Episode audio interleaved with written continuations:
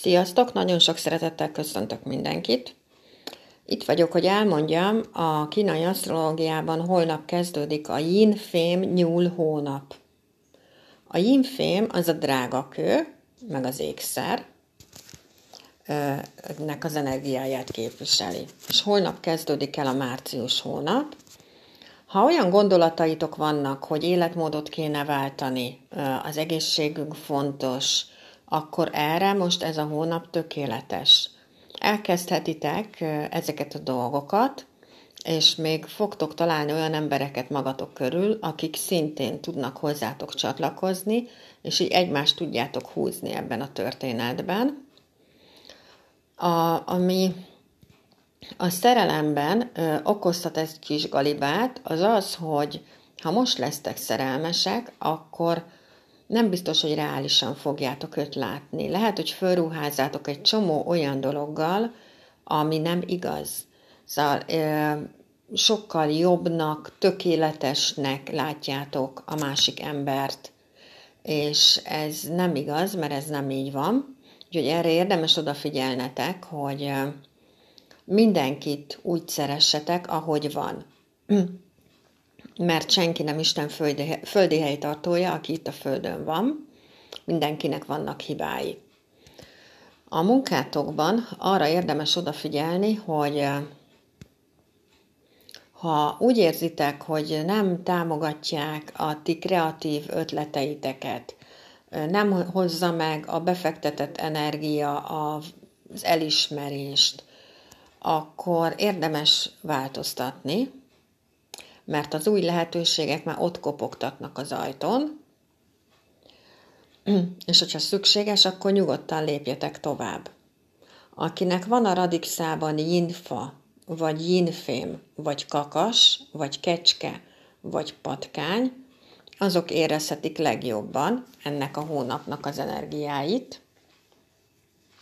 És ugye mivel én kombinált számisztikával is foglalkozom, harmadik hónap, az a hármas, az mindig a Merkurt jelenti. Az mindig a kommunikációhoz tartozik, az íráshoz, a kommunikációhoz, a tanuláshoz.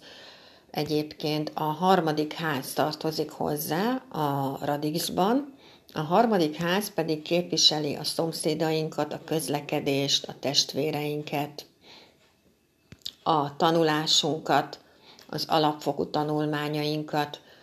És ezért mondom én azt, hogy ebben a március hónapban próbáljatok meg megfontoltabban közlekedni. Szóval itt a tavasz, szép az idő, lehet, hogy egy picit el varázsolódva, szóval próbáljatok meg sokkal jobban összefogottabban kilépni az utcára, és odafigyelni a közlekedésnél, hogy nehogy bármilyen probléma legyen, úgyhogy ezekre a dolgokra érdemes odafigyelni harmadik hónapban, hogy egy picit ilyen szét, picit jobban szét lehetünk forgácsolódva, és minden, amit egyébként el szeretnétek indítani, arra tökéletes a március hónap. Mert ugye, mint ahogy mondjuk, tavasz van, Tavasszal mit csinálnak általában az emberek? Ültetnek. És amit elültetnek, az elkezd növekedni. Szóval, hogy igen, ez a hónap, ez tökéletes arra, hogy bármi, amit elterveztetek, azt elültessétek a gyakorlatba, és elkezdjétek megvalósítani.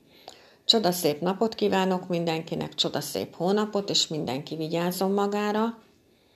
Engem ugyanezen a néven megtaláltak a Facebookon, ott van asztrológiai tagdíjas csoportom is, ott van meditálós csoportom is, akinek tudok ezzel segíteni, keressen meg nyugodtan, és a holnapi nap folyamán például 6 órakor Kalocsainész tanik be a asztrológus oldalán lesz egy élő, ahol a 2021-es évet fogom kifejteni sokkal jobban.